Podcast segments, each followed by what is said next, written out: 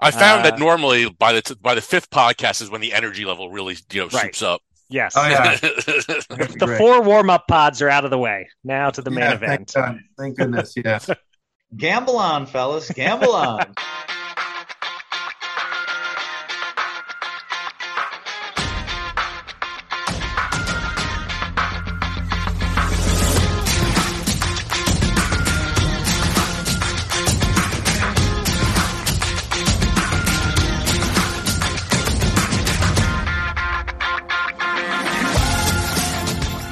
Welcome again to Gamble On, the weekly gambling podcast presented by USBets.com. I'm Eric Raskin, USBets Managing Editor and Media Director, and I'm joined by my co-host, USBets Senior Analyst Jeff Edelstein.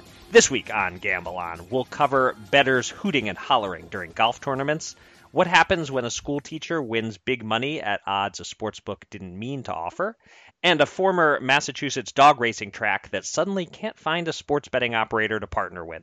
Also, in the bankroll segment, I'll tell a good beat story, and Jeff will presumably tell me at least three times that he shouldn't be forced to place bets outside of NFL season. Also, we will be welcoming the foreman of fantasy, Matthew Berry. But you know, there's no like the, the only thing that like king of fantasy. But I wanted to like alliterate. So Yeah. I wanted to go. I went with foreman because Sure. there's nothing. The closest, the best you could come up with is Führer, and that's already been taken. So you can't. right? For So, I- for father, another possible oh, four. forefather. All right, rewind. Let's do it again. Also, we'll be welcoming the forefather of fantasy, Matthew Berry, who sat down with us the other day after doing four other podcasts. Although there's little doubt this was the best interview he gave, mm-hmm. mostly because you know me and Eric. I I mean, mostly me, I guess. I don't know, whatever. But first, you know, we're going to talk all things fantasy with them, and we're also going to ask him how many betting apps he's got on his phone. But first, as always, Eric, plenty of news to discuss. Here's your Gamble On News of the Week an inside look at the biggest stories in the world of gambling.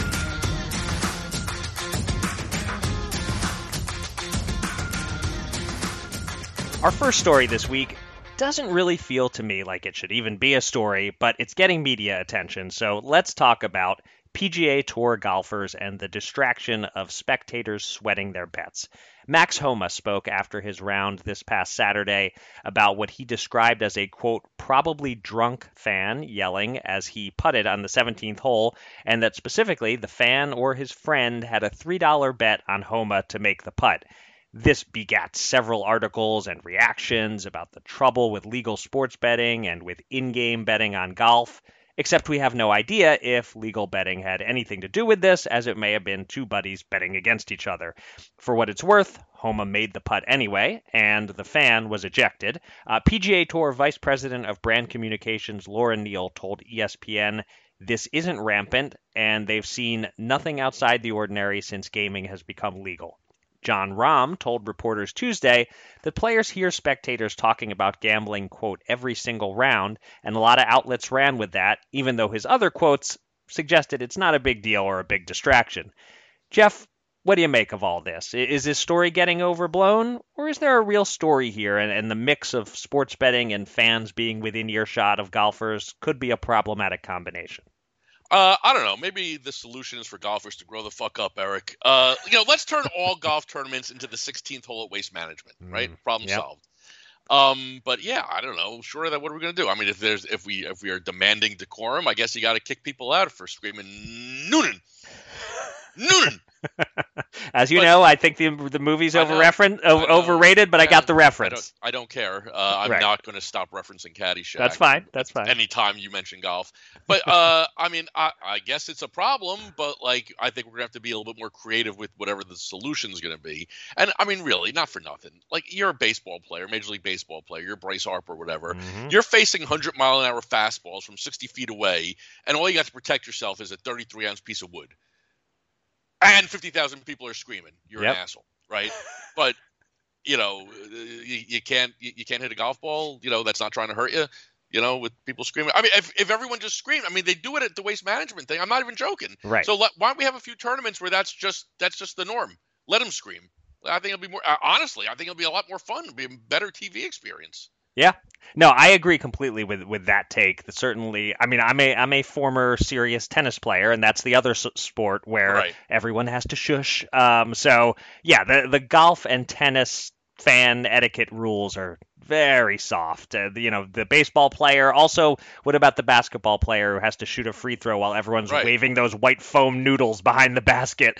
Um, yeah, it, it's all a matter of fan noise isn't an accepted part of golf and tennis that that they grow up accustomed to. If we would just get rid of these ridiculous etiquette rules and say, yeah, people can scream during golf and tennis also, they'd get used to it, and this wouldn't be an issue. Um, but I'm annoyed by the way that this story took root and that legal betting and in-game betting made their way into the headlines because this almost certainly had nothing to do with regulated betting. Uh, there, the way to sort of legitimately tie our industry in with this is to sort of take a step back and say that post PASPA, sports betting is everywhere. The stigma around it's been greatly reduced. Lots of new people have become sports betters. And so maybe, maybe these two drunk guys on the golf course wouldn't have been into betting a few years ago, but legalization turned them into the sort of people who want to place a small bet with each other on every putt. That's that's the case I guess you could make to loop legal betting into this, but it's kind of flimsy. This is basically just a story about what is and isn't accepted golf fan behavior and someone being a quote unquote bad fan. Th- This really isn't a sports betting story at No. all, in my view. Well- sports betting's just the angle that gets a certain segment of sports fandom interested in the story. Why not make the angle, uh, you know, serving alcohol? Like, Yeah. let's make, instead of making it an anti-gambling article, let's make it an anti-alcohol article. Yeah, I'm, I, you know, I've written about this numerous. I'm sick and tired of sports betting getting this. You know, it's just you know, it's just such a low-hanging fruit that you Yeah. could attach like anything to it. You know what I mean? By the way, before we continue, I just want to mention that all of my children are home. My wife Uh-huh. is home. I got workers outside, and my two, both dogs are barking. So this is good. This is this is this is prime podcasting material. This is this is what happens when you try to tape a podcast in the morning, late summer. Right. Well, learning. right, but this is also a really ties in with what we were just discussing. If you can podcast with all those distractions and noise going on, That's right. a golfer right. can hit his freaking five foot putt, uh, even if a guy yells during the backswing. Exactly. Uh, in right. fact, I invite anyone who's drunk right now to come to my house and scream in my ear. We are f- full disclosure recording. It's currently 9:33 a.m. Uh, uh, I hope it's not that easy to find a presently drunk person in your neighborhood. Well, I could holler out the window. Let's see what happens. Right. Okay. Um, our second story this week is a return to a topic that has popped up a handful of times since 2018 an error in a sports book's pricing leading to a debate over whether the winning bet should get paid out. You may have heard a couple of weeks ago about Virginia teacher Chris Benton placing three Women's World Cup parlays on his BetMGM app, risking a little over $3,000 to win over $200,000, and BetMGM voiding the bets because they claimed the pricing was a mistake. The payout should have been much smaller, but they couldn't determine exactly what they should have been, so all Benton got was a refund. A few days ago, we got the news that under pressure in the media and on social media and under scrutiny from the Virginia Lottery, BetMGM has paid Benton his full winnings with a message from BetMGM's lawyer, quote, "We hope you will continue to bet with us." This is how these cases have generally gone in the brief history of pricing errors in legal US betting. FanDuel and DraftKings each having gone through somewhat similar situations and paying out in the end. But is there anything unique about this one, Jeff? And, and did you assume all along that Benton would eventually get paid? I think the uniqueness was that uh, Benton like has a pretty good handle on like how to like handle PR. You know what I mean? Like you Mhm. know he, he he- immediately got out there. Um, but no, he was going to get paid. I, I really, I there's no way that BetMGM was going to get around. it. I mean, once once the bet was graded, that's that's it. You know what I mean? Like that's the end of the story. Um, they handled it pretty poorly from a PR perspective, obviously, by not Right. paying the guy up front. Mhm. And honestly, it should have gotten flagged at the you know point of him making the bet. Uh, if then at that point, should avoid it. I mean, honestly, even if it got flagged before the matches, yes. yeah, I, avoid it. You know, I get it, but uh, once once it starts, man, that's it. I mean, there's no way that they wouldn't have collected the three grand if he lost the bet. Yep. Yep. So it, this is just you know this this is like cut and dried. And BetMGM they they just look, you know, for anyone who wants to you know bitch and moan about the state of like the soft book model and the newfangled sports books. I mean, this just is like uh, talk about low hanging fruit.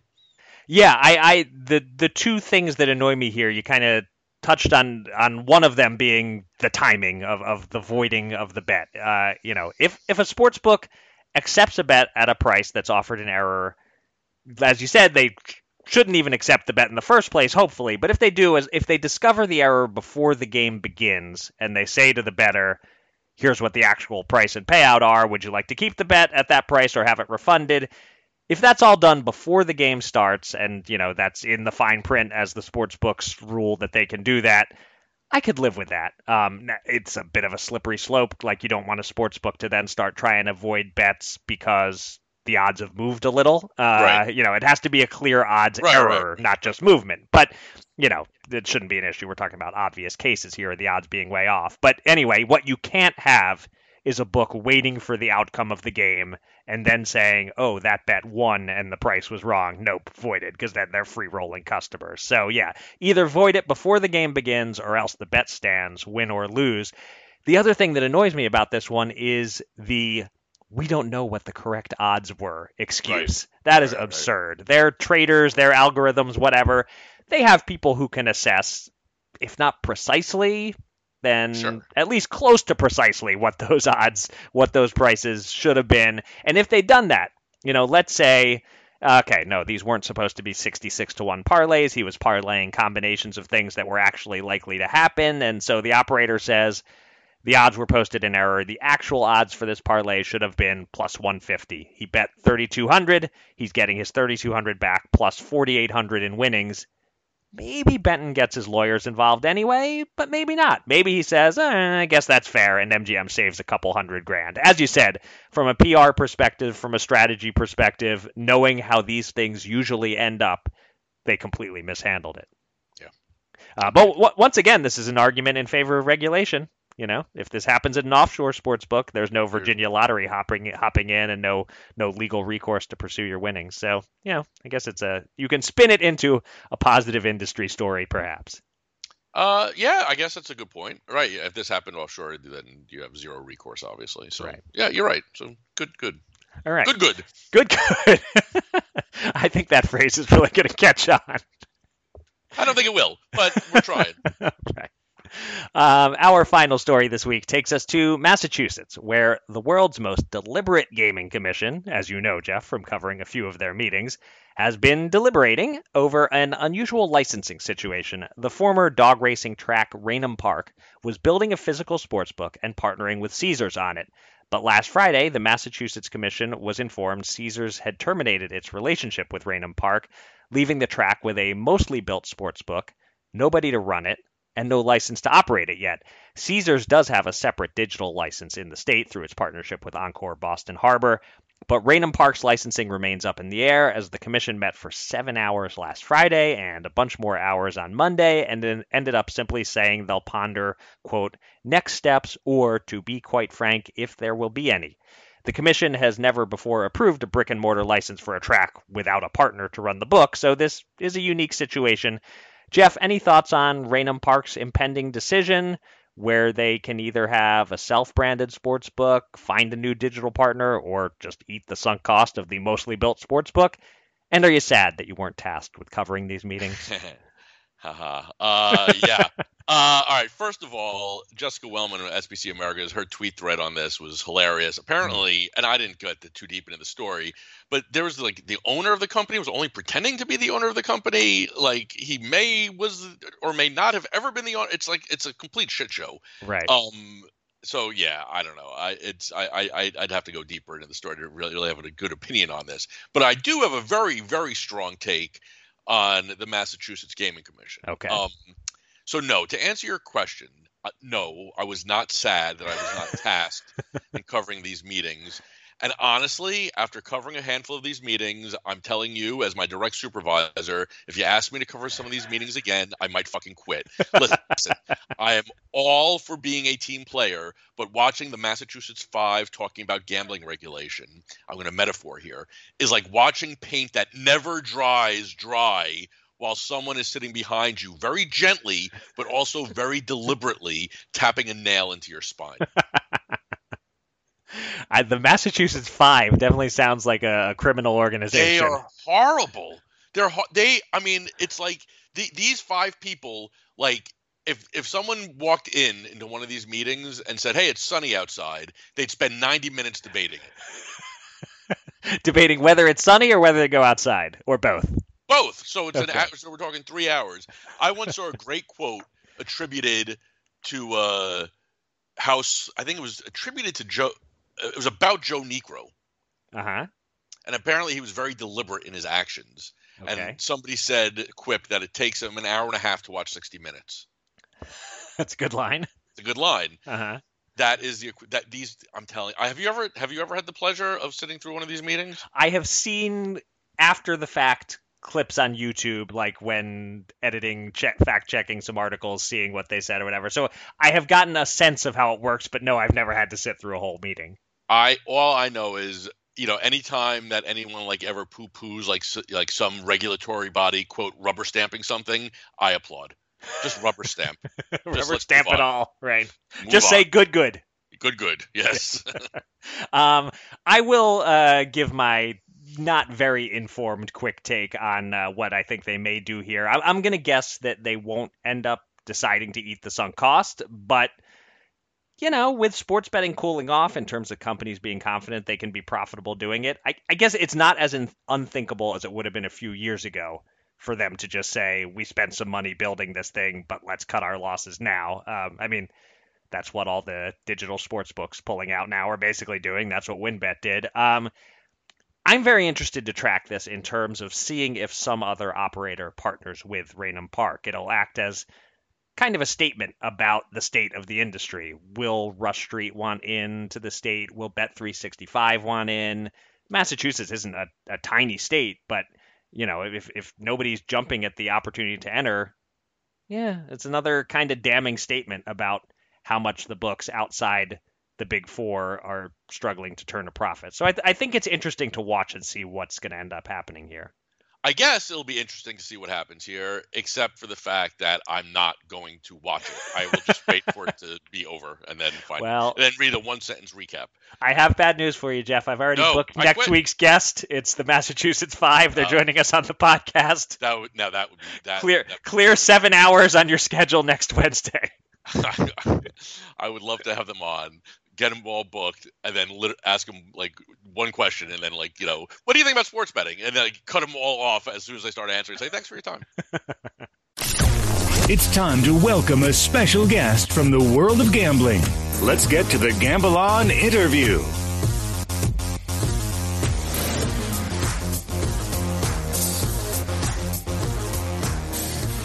Lots of people will tell you they saw the fantasy sports explosion coming. Very few people have the proof of being ahead of the curve that our guest this week has. He started writing about fantasy for Roto World in 1999, started doing it full time a few years later, and by 2007 was ESPN's director of fantasy sports. He now hosts Fantasy Football Happy Hour weekdays at noon Eastern on Peacock. Every NFL Sunday, he hosts his fantasy football pregame show at 11 a.m. Eastern on Peacock, and he'll be in Kansas City on September 7th with his Football Night in America teammates to kick off the NFL season on NBC and Peacock.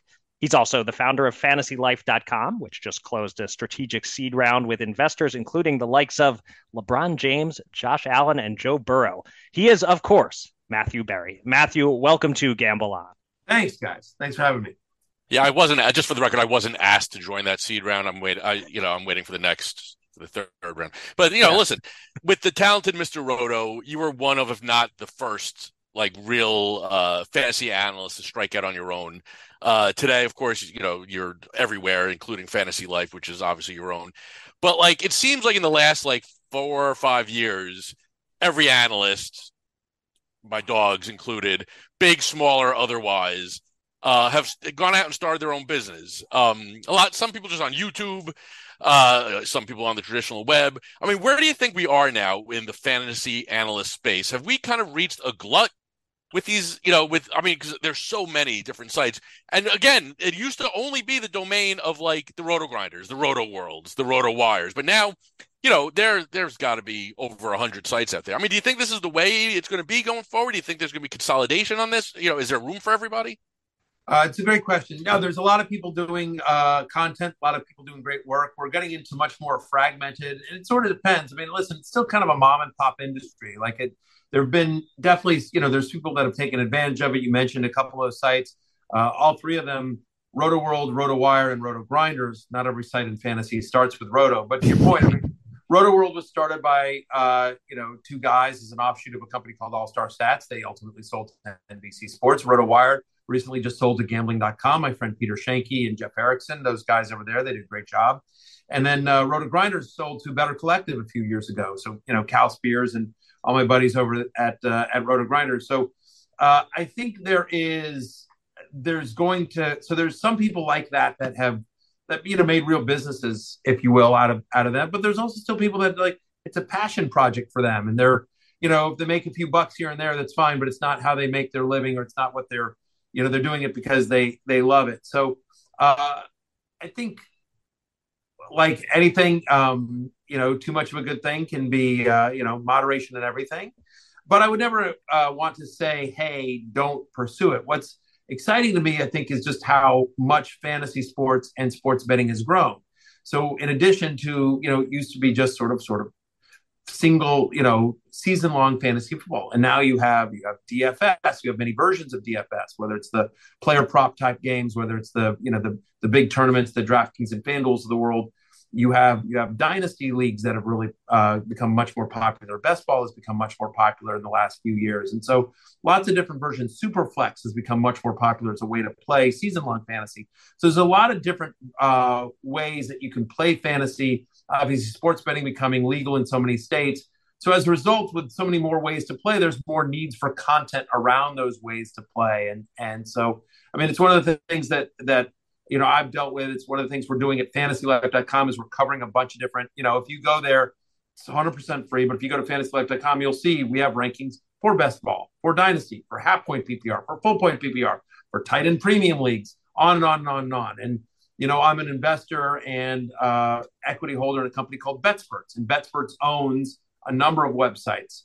Uh, DynastyLeagueFootball.com, which is specifically about dynasty, for for football, com 4for4.com, which is specifically around sports betting, DFS, and season long fantasy football. So there's a number of different um, avenues there uh, that I think uh, you know there's there's still a lot of opportunity. And ultimately, I think like in any industry, Jeff, I think the cream will rise to the top. That if you're providing value to the to the listener or the viewer or the reader, then you know they'll find you it's fascinating with the way that you've made such a successful career of this and and looking back, you know, we all have these sliding doors moments in our careers. If I'd done this one thing, I could have been a millionaire, or or thank God I did this one thing. It launched my whole career.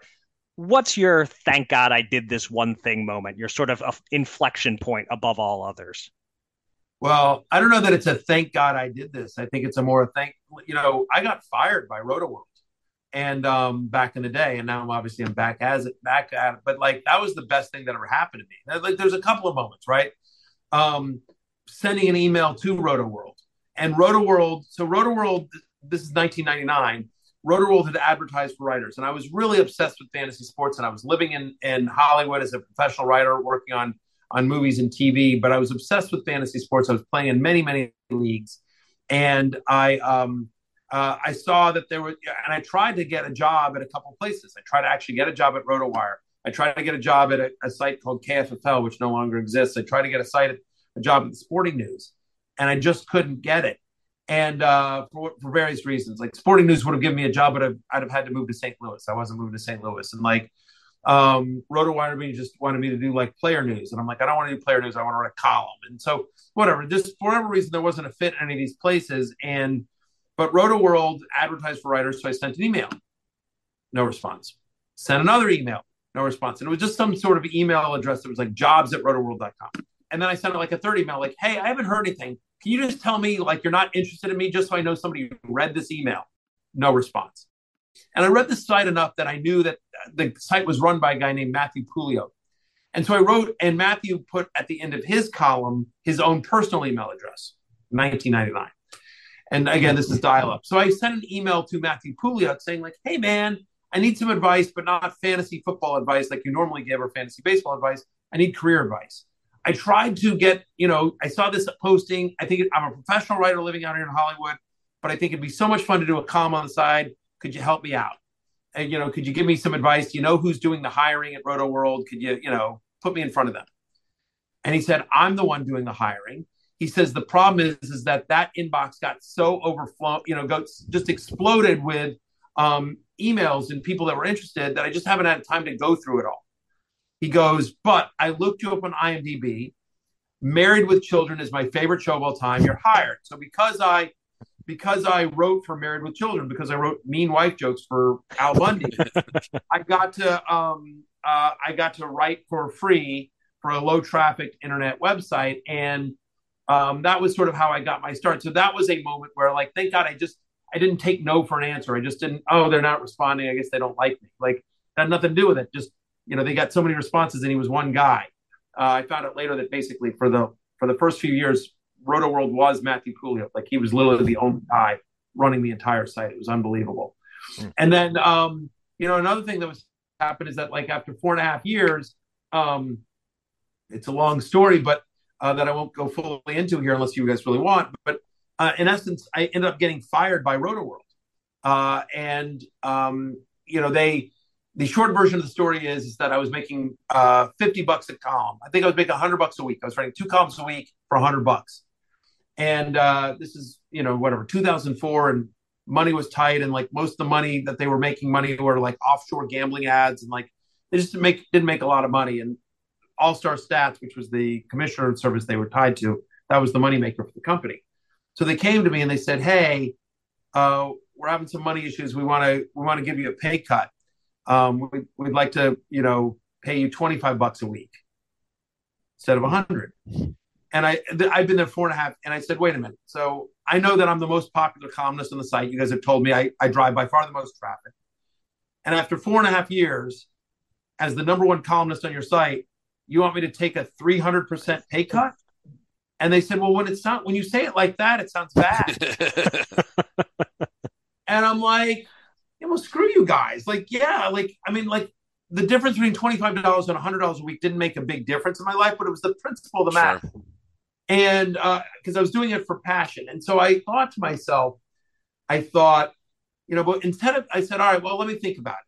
I had, that was another like sort of big moment, you know, like glad I didn't, you know, tell him to buzz off, you know. And I thought to myself, I said, ah, at the time there were these things on Yahoo, like these, I don't know if they were specifically called, but they were like fan groups. So anyone on Yahoo could set up a fan group, you know, or some sort of like community and you could set it up and so you could set it up in a way that you could anyone could join the community join it for free but they had to give you an email address because at this time in 2004 this is pre myspace you know uh, facebook any kind of social media so mm. my thought was is like you know what i'm going to go to another company i'm going to go to rotowire or somewhere else i'm going to just but let me suck as many email addresses out of rotoworld as i can before i leave because i wouldn't have had a way to be like you know i couldn't like tweet out hey guys guess what now i'm over at this website right and um and so I just I we were coming up on baseball season, and so I put a column, I put a link in the bottom of my column. And those days in Roto World, this is how backwards it all was. Like you posted your own column, like you know, just like I didn't like send it into an editor. It was just like there was a, where you just literally went to a link and like I just you would click submit and boom, it was on the website. No editorial oversight whatsoever. And so I wrote my column as normal, but at the end of the column, I was like, hey, by the way, I've set up this fan page on Yahoo. And if you want my draft day manifesto this year, it's free. It's not part of any draft kit. I've made it free, but you just got to go to this website and give me an email address, you know, kind of thing. Sign up for this. And so it was literally just my idea to try to pull out as many email addresses as I could from Roto World um, before I told them to buzz off. And after like three or four weeks, they finally realized that I'd been doing this. And so on one hand, I was kind of bummed, like really no one, no one there actually reads my column. They don't realize what I'm doing. But then they very rightfully fired me. They were like, all right, you know, like this is outrageous. You're fired, you know, like you're fired, which is un- completely understandable that they would do that. Um, but then they then they went and looked at the Yahoo group, and at that time, like after like three weeks of like one link in my column at the bottom, I had something like I don't know 10,000, 12,000 wow. members. Mm-hmm. Like I had a you know there was just like a really, and they were like, holy crap, that's it's a lot of people. And they're like, um, why don't you come back and write for Roto and what had happened at the Yahoo group is like people started leaving me messages. Hey Matthew, I've got, you know, I can keep this guy in the third round or this guy in the sixth. What should I do? Blah blah blah. And um, And what would happen is other people would be like, "Well, I'm not Matthew, but I think you should blah blah blah blah." And this like this de facto message board all of a sudden just grew out grew out organically among my fans. And um, they RotoWorld came to me and said, "Hey, I, we've noticed all this activity on your on your your little Yahoo group. Why don't you tell everyone to come back over to RotoWorld? We're gonna we'll put some message boards on RotoWorld. You can come back and you know all's forgiven." And I'm like, "No, you know, uh, no, is all is not as forgiven." And I, but so what happened is is like my initial thought was I was gonna like again try to go to another website and just write. And the success of that little Yahoo group, I thought maybe I can start my own thing. And so I started talentedmrroto.com. And as a result of that, but I did go back to Rotoworld and I said, I'll tell you what though, I will come back and I'm not gonna I'll, I'm not gonna put my users on your forums, but I will I will write for you again. But in exchange, and you can keep your 25 bucks a week. Right. But I want you to link to talentedmrroto.com. And they said, okay. So I went back and started writing for them, and I realized this. I didn't understand anything about venture capital at the time, raising money. I, Shark Tank hadn't aired anything like that. so I thought that the best way for me uh, to get the word out, I didn't have any money to go hire a spokesperson or run ads. Um, and so I was bootstrapping the whole thing. And so I basically realized that the best way to promote it was me. So I went to every radio station, TV station, and website I could find and said, I will come on your air for free. I will write for you for free. Just link back to my website. Just mention my website. And they all said, okay. And so I did that. And so just starting it sort of out of necessity was, you know, kind of a big moment. And then, um, and then the next thing that that sort of happened, and um, and then we can move on to another question if you want. But uh, I spent like basically three years doing that, doing just like building this website and uh, just busting my ass and writing for the website and doing the business stuff at night and trying to do as many appearances as I could, just trying to like get people to be aware of this website. And my whole plan had never been to be what I am now. It was just sort of I was just trying to build this business and try to make you know a few bucks on the side. But what happened is is that I found out I was you know I was all right. I was comfortable speaking in front of a microphone. I got better at it as I kept doing more and more reps. And there weren't a lot of people in the fantasy sports industry that could say that. That it was mostly sort of awkward writer types, and and I was good or at least passable in front of a microphone in front of a camera. And I started doing some stuff for ESPN. First, ESPN Radio in LA, the Mason and Ireland show. Shout out to Steve and John, Steve Mason, John Ireland, friends to this day. I still do that show every year. And uh, they put me on the air. And then once I was doing radio in LA, I, I ended up meeting somebody from Cold Pizza, if you remember that show. Oh yeah. And I, uh, so I started doing a weekly segment on Cold Pizza, which led to me doing some stuff for ESPN, the magazine, and ESPN News. And I kept just doing more and more stuff. And finally, in 2007, ESPN came to me and said, We think fantasy football is big enough that we need a guy. We've been talking internally and we've been talking how we need to find a Mel Kiper for fantasy football. Hmm. And uh, at that point, my website was profitable. And they were like, We like all the stuff you do for us. So we'd like to buy your website, move you to Connecticut, and make you the guy. And that was a total, you know, I was living in LA. I was enjoying life living in LA. Um, and that would, you know, it would have meant giving up show business. I was working as a screenwriter, a successful screenwriter. And that was a big, holy crap, you know, like, do I completely, I'm 35 years old. Do I completely change my career, you know, at 35? And I said, yes, I will move cross country where I knew, obviously that's how it worked out. But I decided, to, I decided to move cross country where I knew nobody, leave all my friends and family and start a brand new job at a corporation I never worked at before. And, you know, it wasn't, now it seems like a no brainer, but at the time, fantasy football wasn't this thing. It was like Right. still this nerdy niche thing, you know, and it was just like, we want you to, you know, we'll see about if we can get you on TV and, you know, you'll write for ESPN.com. And, you know, it, was, it wasn't nearly as obvious a choice as it might be today in 2007.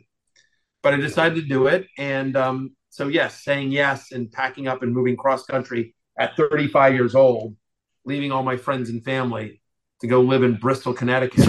Um, that was, you know, that's another kind of sliding sliding doors, you know, moment.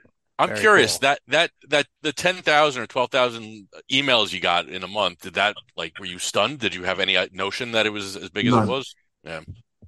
None whatsoever. No, that was amazing. Yeah. Yeah. I mean, what, like I said, that's what gave me the confidence to be like, oh, you know, if I could get that many out of like whatever three Sure. dumb little emails for fantasy baseball, even, you know, like there's something here. You know, let's let's bring it into the present for a minute. And as one of the leading voices on on Yahoo groups, um, give me three of your hot takes for this year. All right. Well, I'm no longer. I clear, know, I know, I know. No longer. I, I formerly, formerly one of the leading voices on Yahoo groups. I. Uh, I didn't even um, know Yahoo had groups. Yeah, I don't think they do anymore. I don't know. I, um, uh, um, uh, so three hot takes for this year. Uh, I I have Anthony Richardson as QB twelve, and I think I'm too low on him. Okay. All right. Everyone else has him like his QB sixteen, but I think Right. Anthony Richardson is a top ten uh, fantasy quarterback, and I think he surprises a lot of people uh, with his passing, and I think I think he's going to be awesome. Good. I like Uh, that. I've, I've been loading up on him on underdog, so good. We're one for one. There Keep you going. go, one for one. Um, I mean, he's my fantasy ride or die. So I say Amon-Ra St. Brown of the Detroit Lions finishes as a top five fantasy wide receiver. I could see that. I like it. I'm relatively heavy on Am- Amon Ra. Yeah. And um, uh, is this hot? Um, hot take? I'm trying to think of. Uh, uh, think about. Uh, We'll take a warm take. I'll set you up with one. How about this? No, Because I, I I, got I, one. I, he's got here you one. go. He's got one. Here's- This is really a hot take. Right. The second best fantasy quarterback in the NFC East this year will be Sam Howell. Ooh, All right. that's very hot.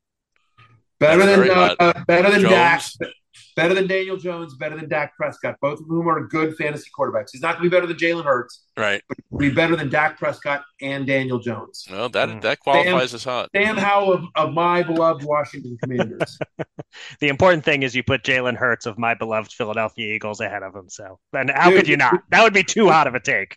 Well, he's my he's my number one fantasy quarterback this year. I mean, he was my ride or die last year. So I mean, Hurts is going to have a monster season, but Sam Howell's going to surprise some people, and uh, you know, I think probably less so after last night. But um, I'm, you know, people have been accusing me of being a homer because I've been talking up Howell for a while now, and after last night, people are like, oh, hey, Berry might Berry might not be a homer on this one. Sam Howell might actually good. Sam Howell might actually be good. Um, so I'm curious, Matthew, what, what's your level of engagement with sports betting? Like, how many apps do you have? How often are you betting? Do you bet a lot of player props because of your fantasy interest? What are, what are your habits like? So I have uh, I have two. Well, I have many betting apps. To be honest with, you, I have many betting apps. Um, uh, almost, I'm signed up in almost every book that's legal in the states. Uh, I live in Connecticut. Ah, so you only have two to choose from.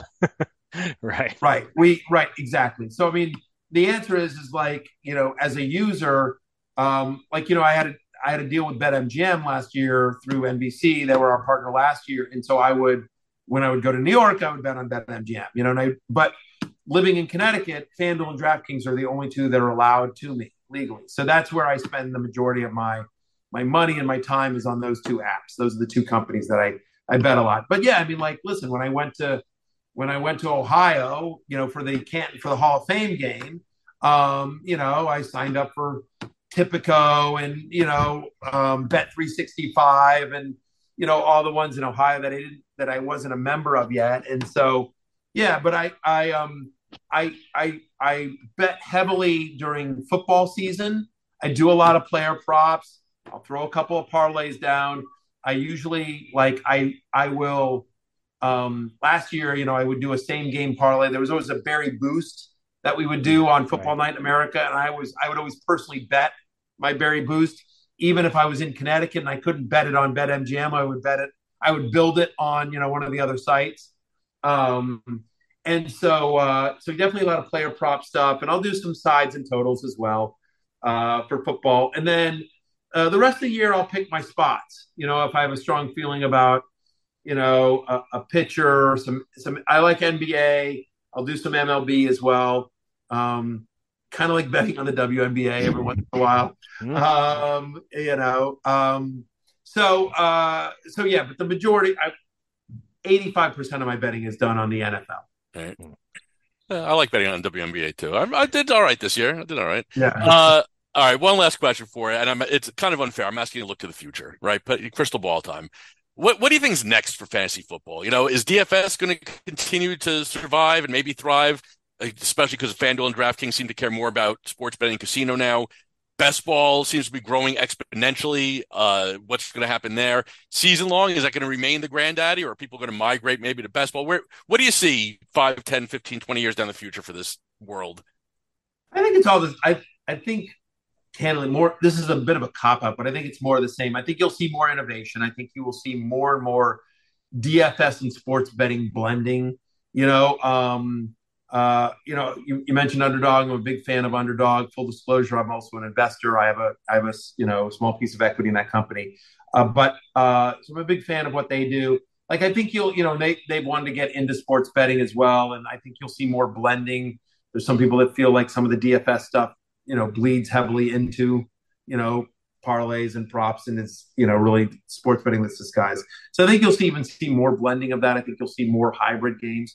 I think you'll see more innovation as we've seen. Like again, so there's dynasty and uh, and salary cap leagues, and I think you'll see even more kind of versions of that, and more versions of games that are between that borderline between fantasy and sports betting or DFS and uh, and season long fantasy. But no, I don't think anything will replace uh, season long fantasy football. It's so interesting when PASPA was overturned I did a lot of interviews around that, and people were like, "Oh, you're worried for your job. You know, you you're worried about uh, you know now that sports betting is legal. You know, no one's going to want to play fantasy football." And I said, "I love that you think that no one has bet on sports up until now.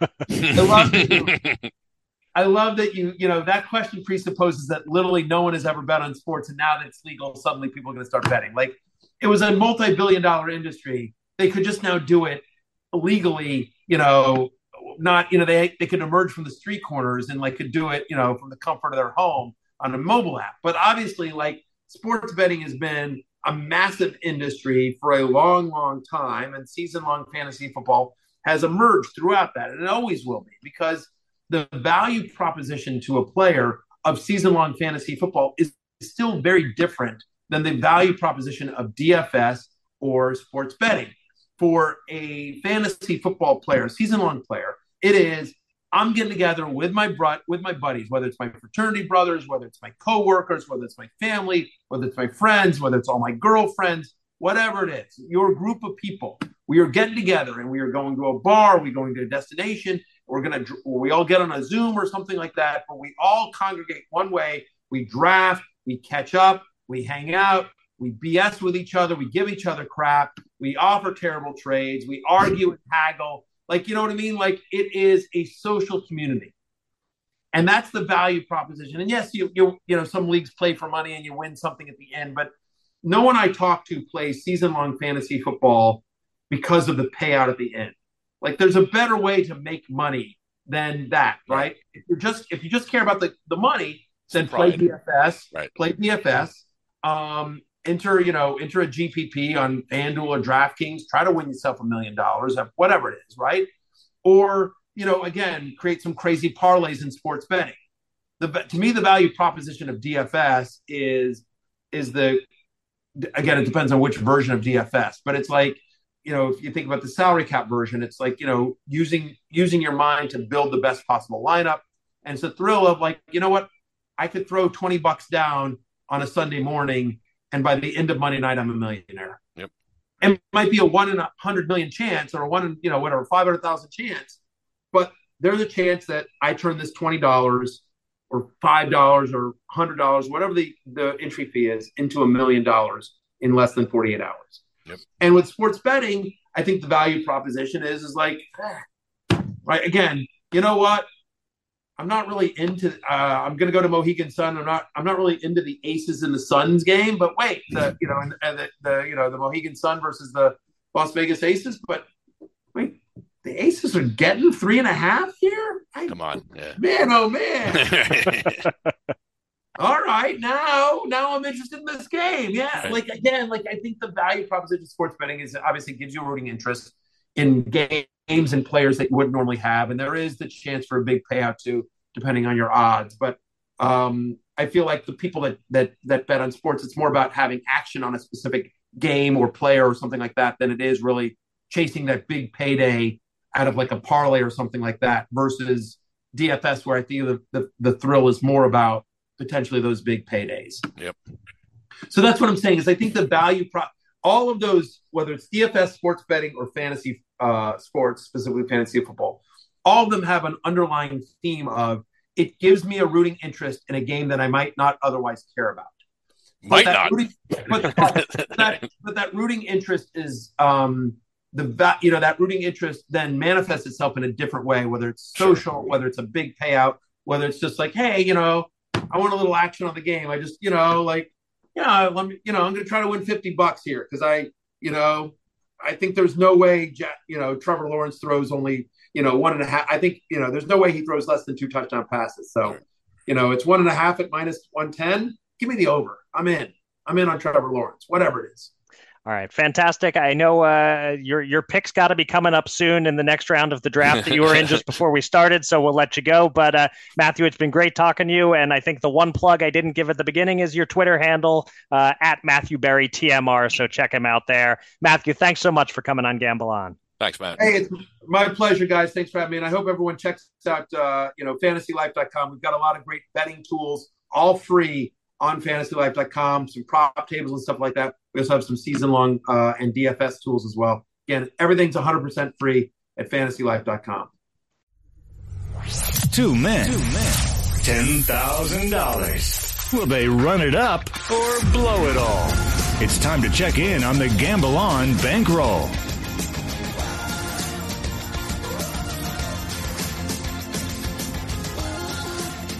Let's update our betting bankroll, and I'm going to start off with the rare good beat story. Uh, we had Mariners team total over five and a half last Thursday for their game against the Royals.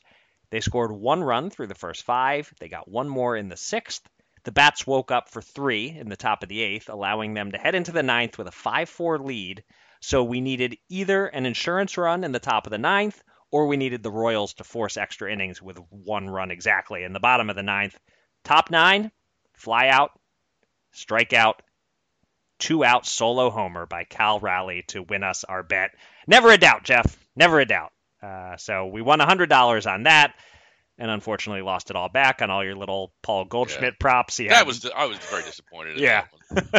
no homers, had no high- I had doubles. high hopes. I had high hopes. Yep, no, didn't happen. But at least they were all just little bets, added up to a hundred bucks. You also had two $50 NFL preseason parlays. The five teamer went two and two with one push. The two teamer went one and one, which means the Ravens. The Ravens. Yep, the That's. Ravens let you down on both. Although thankfully the first one didn't come down to just the Ravens. It was it had already Right. lost. But, But we had said this last week that of course I now I'm going to bet the Ravens and they're like three billion win streak and Yep. it's going to be over. Yeah. you're a cooler, Jeff. It's what you are. I might be. um, so we are now down by two thousand one hundred forty dollars after losing a hundred for the week. Uh, we also have two thousand six hundred twenty nine dollars on hold in futures bets, which includes a, a small wager by Bennett on Rory McIlroy to win the FedEx Cup. He bet him at plus five fifty, and he comes into the Tour Championship this weekend down to plus three thirty. So good one there. We'll be sweating that. Uh, but for now, we have five thousand two hundred thirty one dollars available to, to bet with this week, and you're up first, Jeff. All right. Uh, it'll be my first of many plus 1,000 NFL parlays. Uh, Okay. this is for week one. This Okay. is I'm, I'm jumping the gun a bit. All right. I like. Here we go. Falcons minus three over the Panthers at home. Uh huh. I think Atlanta's just a better team. Period. Bears two and a half over the Packers at home. Same rationale. Uh huh. Uh, Giants three and a half, getting three and a half at home against the Cowboys. Hmm. I don't really understand that line. I think if the Cowboys' name were any other team, it wouldn't be that high. okay. Uh, and I want the over 50 and a half in the Miami Dolphin Charger game. Uh, I'm at DraftKings here, 82 bucks to win like roughly a thousand at 11.22 odds. And that's to to return a thousand, including your eighty-two back, or to win a thousand. You state it sometimes in a I way that confuses I, me. I, I'm trying to make I was trying to make the math easier for you. I don't know, just 82 bucks at 11.22. You Okay, I'll figure it out after the fact. Uh, uh, in the unlikely event that this wins, I'll have to do oh the no, this is, calculation. this is gonna win. yeah. Yeah. All right. I'm pretty. I, I, I, I mean, If it, I, if it doesn't, which of these legs, which which is the leg that lets us down? Which one are you wavering on here? The over in the Miami Charger game, I think. I mean, I think both offenses are dynamite, but like, you know, it's just that week one, you, I don't know. You just, it's, you know, you don't know. I like I, the Falcons at home, the Bears at home, the Giants at home. I, don't- I don't know. I think they're all. I think the Falcons are better, are, are more than three points better than the Panthers. I think the Bears are more than two and a half points better than the Packers, and I think the Giants are better. I almost went with the money line there, but Right. I took the, the three and a half. You Very very to that. conservative view. Conservative of you not to take the money line there. Yeah, yeah, yeah. Well, I think the cow. I think the problem with the Cowboys this year is that their offense is going to be stuck in mud because you know everyone thinks you know like this like high flying Dallas, high, you know Right. fast paced Dallas offense, but it's not anymore. Right. They got rid of Kellen Moore. I, I it's I, I think it's going to be a little bit of a slog. So I think the three and a half points. You know, it's a 17-14 loss maybe for the Giants. Sure, I could see Could that. be. All right. Um, I will start us off with some boxing, uh, heavyweight fights on ESPN Saturday night. Lots of names here, Jeff, that you're going to be very familiar with and that you could easily pronounce, I'm sure. Um, in the co-featured bout, it's Efe Ajagba against Zhan Kossobutskiy. Uh, it's a close matchup on paper, but I think Ajagba's a, a teeny bit overvalued just because U.S. audiences are more familiar with him than they are with Kossobutskiy. Kossobutskiy is a minus 138 favorite at FanDuel, and I think he should be a little heavier than that against the physically strong but rather deficient in skills Ajagba. I think he should be like minus 175, maybe even minus 200. So a bit of value on Kossobutskiy. Straight money line bet here, 138 to win 100. And in the main event of the card, uh, your nickname sake, Big Baby, remember him? Uh, Mhm. Jared Anderson. Uh, he is a massive favorite over Andrei Rudenko, as he should be. But the odds are lopsided in favor of Anderson winning by KO, whereas I think there's almost as good a chance it goes the 10 round distance. Rudenko is really tough, has only been stopped once, and in that fight, he wasn't even really hurt. He was just holding on incessantly, and they stopped the fight. Uh, we can get Anderson by decision at plus 450. So uh, let's do just a little sprinkle on that $30 to win 135. I disagree with that one. I think that should be more than a sprinkle. Like your your your rationale for it makes so it, it's so so solid, and you're just putting thirty bucks on it. I don't know. I, Should I uh, all right. Are you talking me into a, a six? I was gonna. How about hundreds a little steep, but how about I double it? Sixty to win two seventy. That's All good, right? fine. Yeah, All that's fine. Okay. Uh, Will Anderson, defensive rookie of the year, plus five hundred. Caesars, hundred to win the six hundred there. Hundred bucks at plus five hundred. Okay. I like Will Anderson. He looked. I mean, the, what I've seen of him in the preseason, he he he. I mean, he's a monster. Okay. Yeah, seriously. I the, I believe you. He's fast. I haven't watched him at all, but okay. I just saw some. I just saw some clips, and it, it was enough for me to. It, it sold me at that price. I mean, he's the favorite, and, Right. I- and so to get a, a favorite at plus five hundred, I don't know. I like it. good, good. Okay. Good, good, good, good. Right. All right. Uh, all right. My next bet here. The world has been waiting for us to risk some bankroll dollars on FIBA World Cup basketball. So, uh, Sure. so let's do that. Uh, and what could be a more profound sign of the times than two Jewish podcast hosts betting on Germany? Shows how far we've come, right? Um, in uh, in Mike Seeley's preview article on Sports Handle, he noted that the odds to win Group E aren't giving Germany enough respect. Uh, I'm finding them as high as plus 175 to win the group, with Australia the favorite around minus 160, and then Finland and Japan are the two in the group that have almost no chance. But Germany has a good squad. Uh, Dennis Schroeder, the Wagner brothers, Daniel Theis. Um, Australia's good too. A lot of NBA players on that squad, the standouts being Josh Giddey, Patty Mills, Joe Ingles. But it seems close enough that there's value at plus 175. So uh, let's go Germany. $100 to win 175 that they win Group E in that group stage. Let's go Germany. Uh, all right, my final bet. I, you know, I've been betting a lot of Chargers futures, if I remember correctly. Yes. So let, us get one more down because if I'm right in all the other ones, I'm gonna be right on this one. right? Uh, you do realize how that translates also to if you're wrong about all the other ones. yeah, I don't like thinking that way. Okay. All right. Just wanted to make sure you understood how that sort of thinking works. But okay. All right. Yeah, I don't. Why would you do that to me? I mean, you're trying to ruin my day. Uh, Brandon Staley, Coach of the Year, twenty five hundred at BetMGM for hundred bucks. Going big. Wow. We- Again, We do I'm right- already have one coach of the year bet on um what's the I'm blanking on the Lions kneecap biting Campbell. coach Campbell, Campbell. Yeah, so you got one on him. So you're spreading Yeah, it out a little bit. I Okay. oh I'm a spreader. Um, remember I did this with Bijan Robinson. I had like I had him going to three or four different teams, and we ended up uh, making a pretty penny on that deal. Okay. A pretty fake penny, yeah.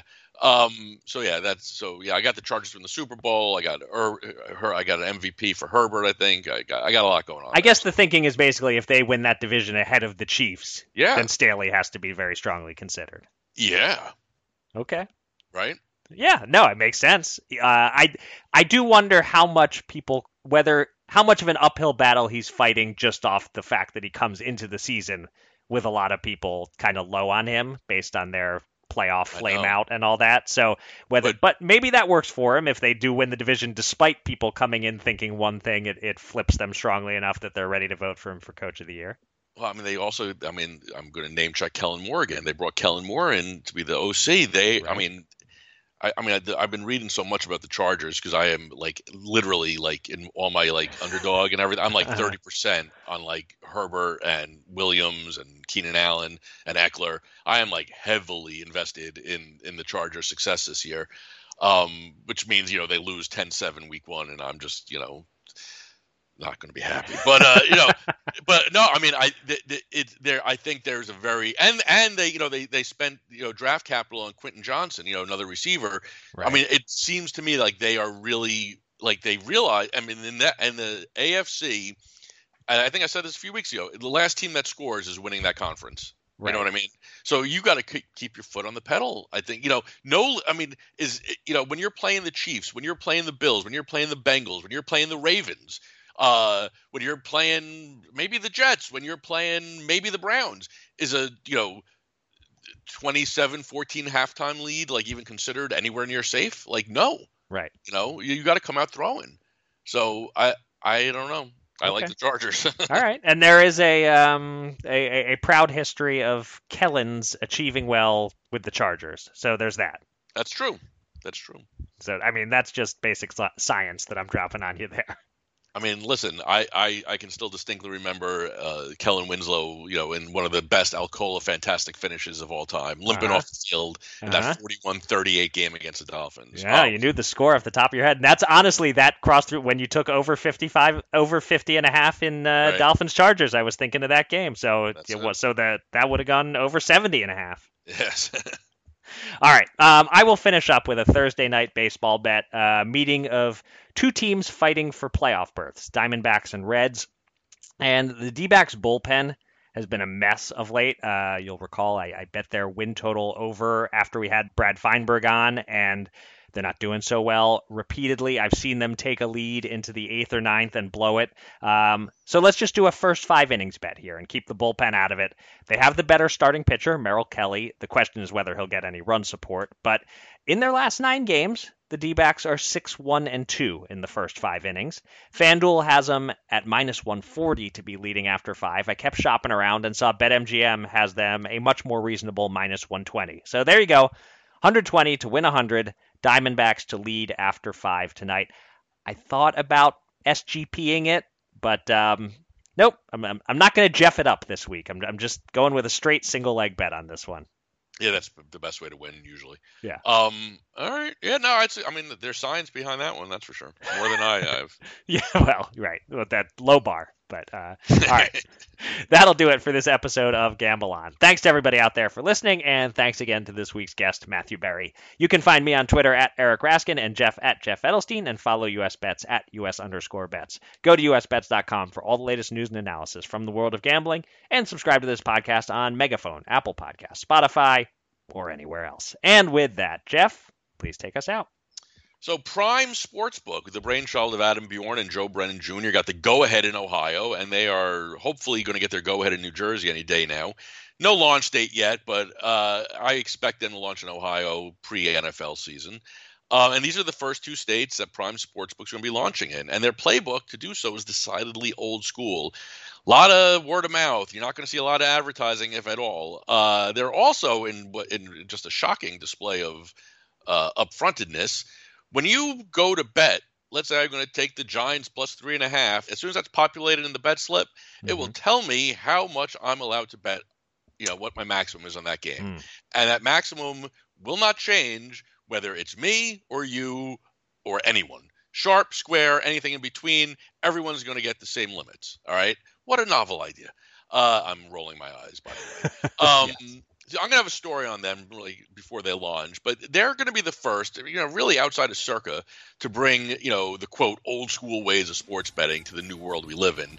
Uh, as a Jersey resident myself, I won't be surprised if the majority of my betting goes through them as I check notes. Can't bet more than five or six bucks anytime I go to BetMGM, DraftKings, Bet365, PointsBet, and probably a few others without getting limited, you know, to pennies. Right. Um, of all the big sports book news this year, I guess what I'm trying to say is, don't be surprised if we look back in five years and realize that Prime might have been the biggest news. Until then, gamble on.